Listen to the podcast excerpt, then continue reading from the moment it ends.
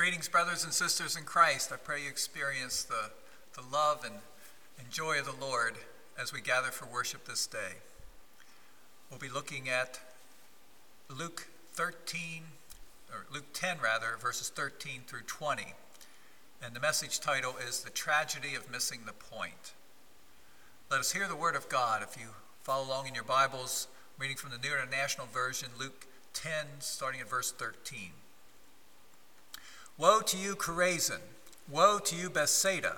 For if the miracles that were performed in you had been performed in Tyre and Sidon, they would have repented long ago, sitting in sackcloth and ashes. But it will be more bearable for Tyre and Sidon at the judgment than for you. And you, Capernaum, will you be lifted up to the heavens? No, you will go down to Hades. Whoever listens to you listens to me. Whoever rejects you rejects me. But whoever rejects me rejects him who sent me. The 72 returned with joy and said, Lord, even the demons submit to us in your name. He replied, I saw Satan fall like lightning from heaven, and have given you authority to trample on snakes and scorpions, and to overcome all the power of the enemy. Nothing will harm you. However, do not rejoice that the spirits submit to you, but rejoice that your names are written in heaven. This is the word of the Lord. Let's pray. Father, we do thank you for Jesus, for his authority over sin, death, and the grave, even uh, sickness, and the devil himself. And Lord, we do pray that you would teach us what is most important, that this woe might not be our experience, but that we would experience the joy of salvation and fullness in Christ. Father, minister to us May your Holy Spirit meet us here and open your word to us that our minds, hearts, and lives will be truly transformed. We ask this in Jesus' name. Amen. Well, now we come to the second woe oracle in Luke's gospel. The first was way back in Luke chapter 6, the Beatitudes. But here in our lesson in Luke chapter 10, we read in verse 13 Woe to you, Chorazin! Woe to you, Bethsaida! For if the mighty works done in you had been done in Tyre and Sidon, they would have repented long ago, sitting in sackcloth and ashes. Now, Chorazin and Bethsaida are cities near Capernaum, where Jesus spent considerable time. The message to them is God's Messiah worked miraculously there, time and again, and yet they have not responded to God's Messiah in repentance and faith. And Jesus underscores their pathetic lack of faith by citing two heathen cities who, in contrast, would have jumped at the invitation to God's salvation given a similar opportunity. That these two cities have frankly ignored. So, what's wrong with Tyre and Sidon? You may remember the oracle against Tyre in Isaiah 23 we studied back in March.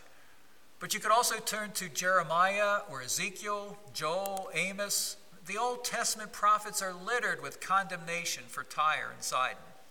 But in short, Tyre was a seaport city, a strategic gateway to global commerce, attracting merchants, wealth, opportunities for good, as well as all the corruption and carousing that accompany such settings. And what Tyre lacked in military strength, she made up using money, power, ego, and pleasure to seduce even the most devout. Make no mistake, being such a dominant commercial center, Tyre wielded very real power. They don't call it the almighty dollar for nothing. Tyre's condemnation should cause us all to take note. Jesus uses these notorious Gentile cities to condemn the complacent listening to him at the time, saying, in effect, their indifference to God's Messiah is far worse than all the sins of Tyre and Sidon. And had these hotbeds of hedonism seen the miraculous signs Jesus performed, they would have not only repented and believed, they would have taken time off work and put on scratchy sackcloth and tossed dust and ashes on themselves as a sign of remorse and their change of heart. And yet, God's chosen people have no shame and see no need to repent. I mean, oh, sure, they're impressed by the miraculous healings, the exorcism of demons, but they feel no need to examine themselves, repent of their sin, or change their ways, much less follow Christ. Now, Jesus mentioned Sidon earlier in Luke's gospel to make a similar point, and his words would not only have been insulting, but would have made his Jewish audience furious, especially since his words were so true and undeniable.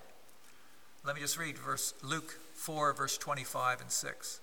Jesus says, "But in truth I tell you, there were many widows in Israel in the days of Elijah, when the heavens were shut up 3 years and 6 months, and a great famine came over all the land. And Elijah was sent to none of them, but only to Zarephath in the land of Sidon, to a woman who was a widow." Now it was talk like that which led many to see Jesus as dangerous.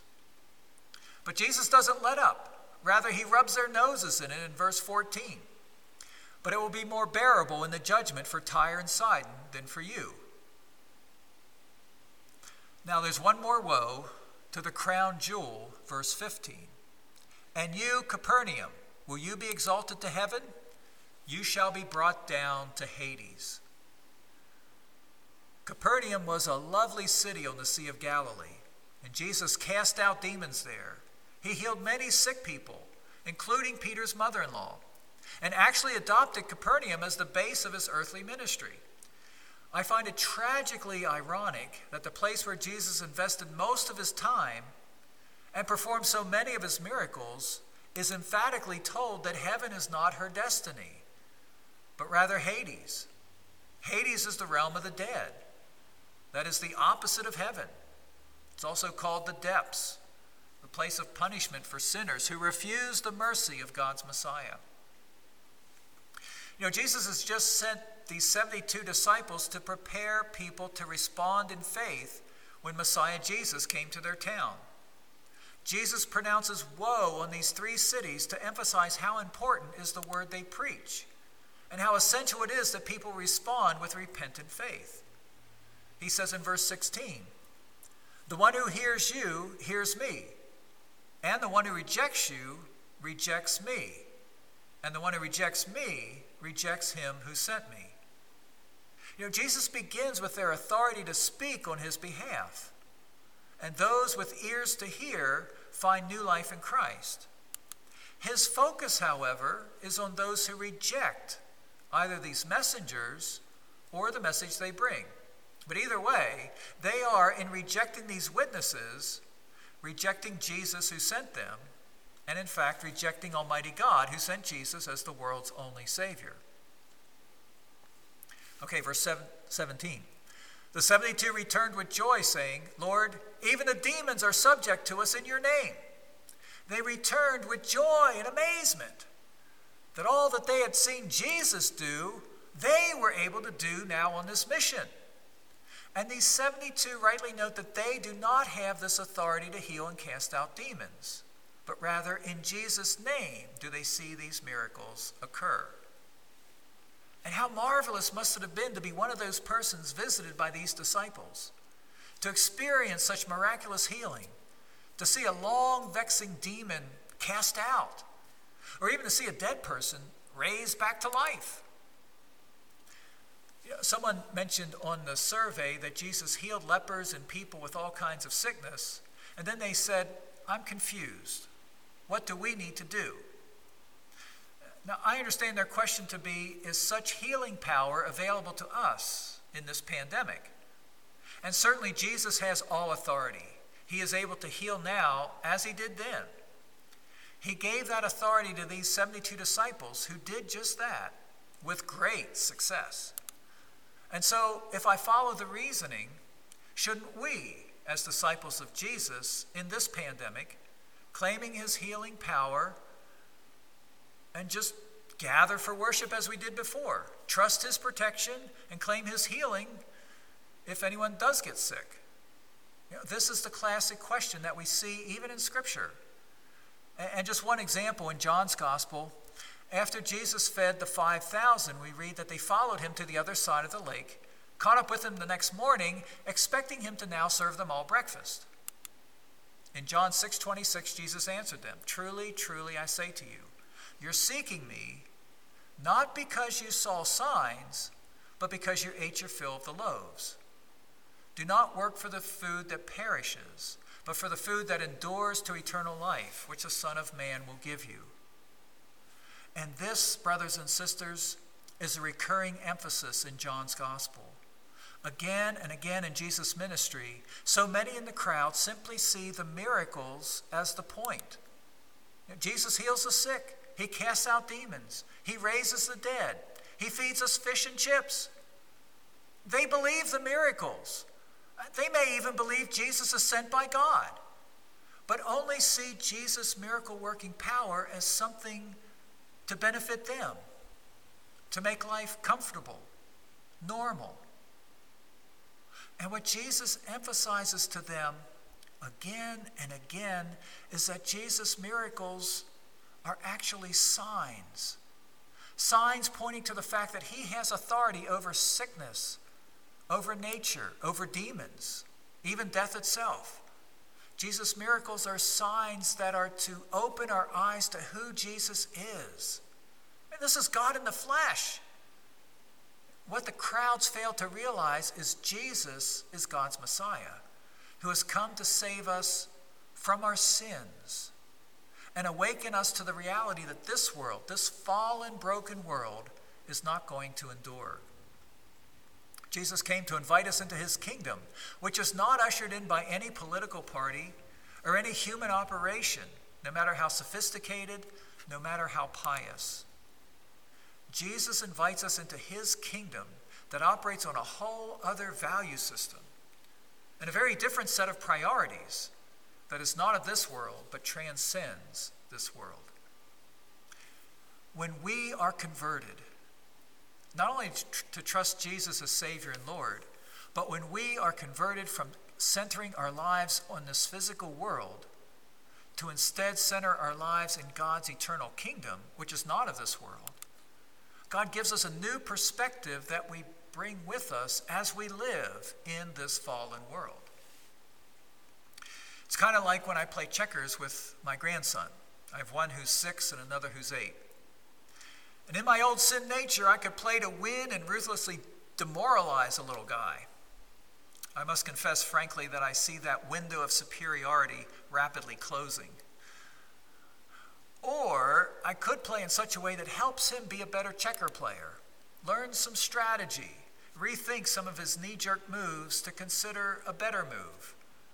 And as a grandpa, I don't play for my benefit, but for his. And likewise, as a disciple of Christ, living for the kingdom of God, I don't live this life for self. Since Jesus said the first thing in following him is to die to self. My life is now hidden with Christ in God. Colossians 3 3. So I may lose a power struggle with someone, but I endeavor to be led by the Holy Spirit and live out God's values rather than protect my ego and win at all costs. Now, there are plenty of people who would call that just plain stupid, but I don't answer to them. I answer to God. I live for Him. And He has done so much for me. I willingly sacrifice even my rights in submission to His will and His way. Now, Jesus authorized these 72 disciples to go on out ahead of him to heal, to cast out demons, even raise the dead, in order to make clear the kingdom of God has drawn near. God's Messiah is just up the road and he's on his way. People needed to make up their mind whether to receive him or not. You know, in our day, there are some churches, some pastors, some Christians who will tell you this authority to heal is still at our disposal as followers of Christ. Now, I do not doubt for a nanosecond Jesus' power to heal. I know he can, I know he does. I've seen it, experienced it, and I marvel at his power and his mercy. But I distinguish my faith from these others in that the power and authority is not in me, but belongs to Christ. These 72 disciples healed in Jesus' name, according to his will and purpose. The purpose of these miracles were to serve as signs announcing Messiah's coming. revealing the inbreaking of the kingdom of God to reverse the curse of sin and its consequences. It's, it's really a preview of what heaven is like. Now, understand if the purpose of the miracles is to make this life better, well, I'd leave this afternoon for Florida to pray for those COVID 19 patients in overcrowded hospitals to clear beds. But then I ask, why stop there? Why not pray for the miraculous healing of all the other patients in the hospital and then go on to the next hospital? Now, don't get me wrong, I pray for healing. I trust God is able. But I trust His will, His timing, His purpose. And to presume I can dictate who and when God will heal is not what God has called me to do. That was not the point of His miracles. Not when He performed them, or when these 72 performed them, or even the apostles in the early church. The miracles were always signs that God's Messiah is at work to draw people to repentance and faith in Him and lead them to eternal salvation. It's not just about momentary relief. And likewise, to presume I can ignore legitimate safety measures and just trust God may be putting God to the test. I can't condone that either. Now, when Jesus returns, the kingdom comes in fullness, there will be no tears or sickness or death. Jesus' miracles give us a preview of what's to come. We're not there yet. Let's look again at verse 17. The 72 returned with joy, saying, Lord, even the demons are subject to us in your name. The fact that the first word out of their mouths is Lord shows they recognize his authority. In this case, Lord is not simply a word like sir, but rather shows they see he commands respect, honor, and perhaps even recognize his divine authority. I mean, can you imagine what these disciples have just experienced? Day after day, they encountered the blind, the lame, all kinds of sickness. In Jesus' name, all were healed. They even raised the dead. And when they were confronted by a demon possessed person seething with hostility, in the name of Jesus, they cast the demon out and away. They all recognized it wasn't power from within them, but the power of Jesus that he bestowed on them to carry out his work as a sign to these towns that God is redeeming his fallen creation. The message is turn from your sin, come to Jesus and find forgiveness, true healing, not only physically, but spiritually, emotionally, in all ways, and follow him in the way of true life. Okay, verse 18. And he said to them, I saw Satan fall like lightning from heaven. The Jewish rabbis anticipated that when Messiah came, he would bring Satan's rule to an end. We also see this in the New Testament. Revelation 12 talks about a war in heaven against the dragon and his angels. Verse 8 But the dragon was defeated, and there was no longer any place for them in heaven. And the great dragon was thrown down, that ancient serpent who is called the devil and Satan, the deceiver of the whole world. He was thrown down to the earth, and his angels were thrown down with him. This mission of these 72 disciples is decisive in bringing to an end Satan's rule. You know, we, we may think of the cross or when Jesus returns as a time when Satan is defeated. But that defeat has already decisively begun. I mean, this is like D Day, uh, the Normandy invasion. You know, once the Allied troops gained a foothold in France, it was just a matter of time to secure complete defeat of their enemy. Isaiah 14:12 comes to mind. How you are fallen from heaven, O day star, son of dawn. How you are cut down to the ground, you who laid the nations low. Now there is more beyond the fall of the enemy. There is a cleanup mission, as Jesus refers to in verse 19. He says, Behold, I have given you authority to tread on serpents and scorpions, and over all the power of the enemy, and nothing shall hurt you. Now, this authority these 72 have been given extends throughout their mission. The serpents and scorpions represent hostile forces, whether literal pests, sickness, or the enemy's power.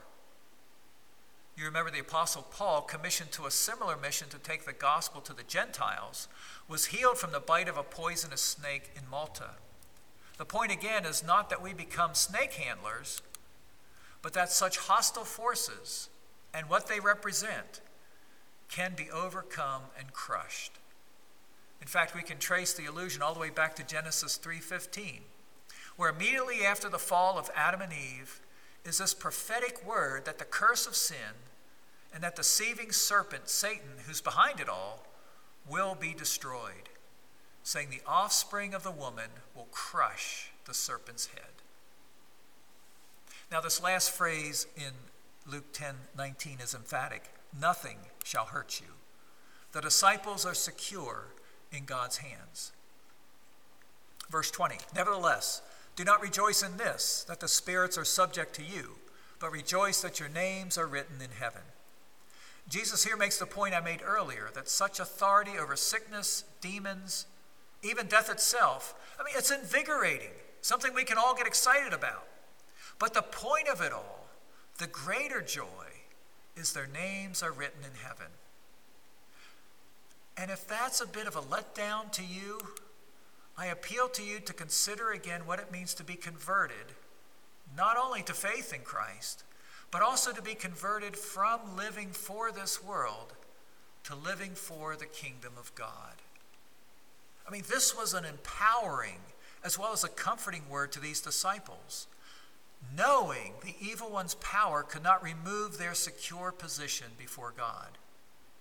They each faced resistance, persecution, even martyrdom with courage and faith, knowing this world is not the goal and truly, the best is yet to come.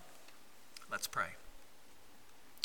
Heavenly Father, we do thank you for your word of truth. We thank you for Christ and his authority and pray, Lord, that uh, he will work in each one of our hearts and minds and lives, that we will see clearly uh, the greatest joys, that our names are written in heaven.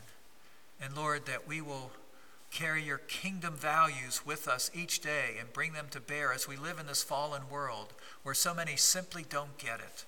But Lord, help us to be that light that shines your truth, your love, your purpose each day and points others to the Savior. For truly, that's why we're here and that's why He came. Be glorified in your church, we pray.